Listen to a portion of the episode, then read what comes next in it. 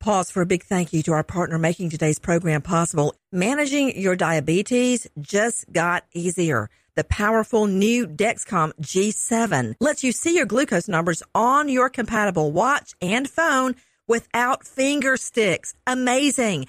And because Dexcom G7 is the most accurate CGM system, you can be confident in your food, your exercise, and medication decisions. All those decisions can lead to big results like more time in range and a lower A1C. Get started at Dexcom.com. Dexcom data on file 2023. If your glucose alerts and readings from the G7 do not match symptoms or expectations, use a blood glucose meter to make diabetes treatment decisions. For a list of compatible devices, visit dexcom.com slash compatibility. Thanks, Dexcom, for being our partner. Crime Alert, I'm Nancy Grace. Breaking crime news now. Eddie Orobitka and his son grab a golf cart and hit the links. On the way to the next hole, Orobitka gets mad at a couple in his way walking the paths. Joseph Sivak, one of the pedestrians, begins to argue with Orobitka, who's screaming and cursing. Orobitka then hits Sivak in the legs with a golf club. Sivak's wife calls 911 while Orobitka continues to beat Sivak with the club. Orobitka, a family dentist, tells Florida police that he acted in self defense after Sivak, a physician, spat in his face and tried to take his golf clubs. Orobitka said he feared Sivak was going to attack his son. When cops finally pulled the men apart, Sivak was left with several broken ribs, a fractured cheekbone, and a torn earlobe. Orobitka, a Navy veteran, was surprised when cops put him in cuffs. Orbitka, 52, now charged with aggravated battery.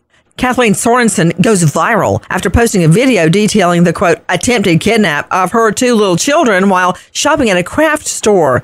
But California police are stumped. Sorensen was much less detailed in her police report compared to the Post. Cops checked surveillance footage from the store, which shows Sorensen and her children calmly shopping, then returning to the car with no incident. Sorensen promptly charged with making a false police report and found guilty. Sorensen has since made her Insta private. More crime and justice news after this. I'm Katya Adler, host of The Global Story. Over the last 25 years, I've covered conflicts in the Middle East, political and economic crises in Europe, drug cartels in Mexico. Now I'm covering the stories behind the news all over the world in conversation with those who break it. Join me Monday to Friday to find out what's happening, why, and what it all means. Follow the global story from the BBC wherever you listen to podcasts. Big thank you to our partner in making today's program possible is Grand Canyon University. Grand Canyon University, a private Christian university in beautiful Phoenix, Arizona, believes we're endowed with certain unalienable rights to life, liberty, and the pursuit of happiness. And the American dream starts with purpose. GCU equips you to serve others in ways that promote human flourishing and create a ripple effect of transformation for generations to come. By honoring your career calling, you impact your family, your friends, and your community. Whether your pursuit involves a bachelor's, master's, or doctoral degree, GCU's online, on campus, and hybrid learning environments are designed to help you achieve your unique academic, personal, and professional goals offering over 330 academic programs as of September 2023. GCU meets you where you are and provides you a path to help fulfill your dreams. Find your purpose at Grand Canyon University, private, Christian, affordable. Visit gcu.edu.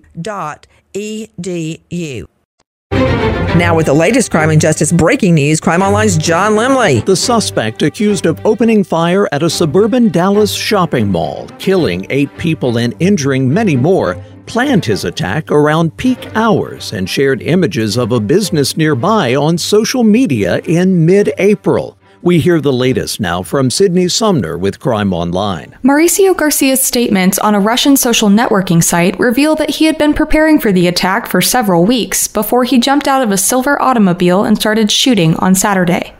Two elementary school age girls, a couple, their three year old child, and a security guard were also among the victims. Garcia's online behavior revealed a fascination with white supremacy and mass shootings, which he referred to as, quote, sport.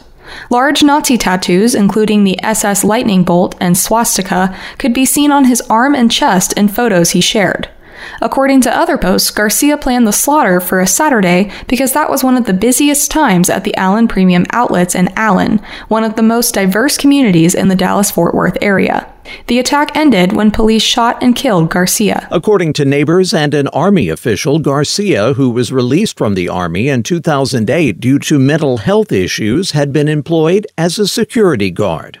Also in Texas at this hour, police announcing that an SUV driver who rammed into a crowd of people waiting at a bus stop in Brownsville, killing eight people, has been charged with manslaughter. The investigation is ongoing to determine whether the crash was intentional. The driver, 34 year old George Alvarez of Brownsville, is thought to have lost control after running a red light early Sunday and crashing into a gathering outside a migrant facility.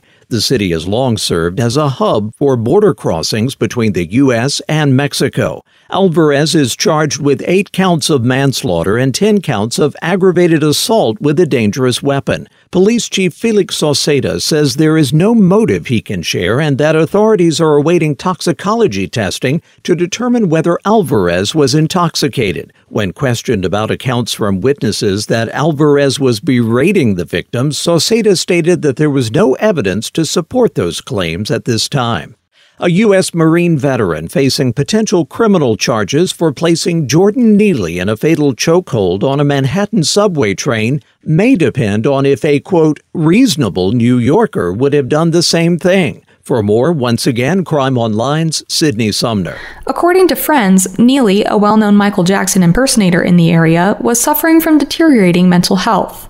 The 30 year old died Monday after being brought to the ground and put under a combat trained hold by another rider. A journalist who captured video of Neely's final moments says the man had been yelling at other passengers but hadn't physically attacked anyone. Daniel Penny, the person who applied the chokehold, says through his attorneys that he was simply acting in self defense after Neely threatened him and other passengers. Although no charges have been filed, the incident is being investigated by the Manhattan District Attorney's Office. Former Manhattan Assistant District Attorney Mark Bederow says if the case proceeds, a claim of self defense would probably bump up against a tricky legal threshold.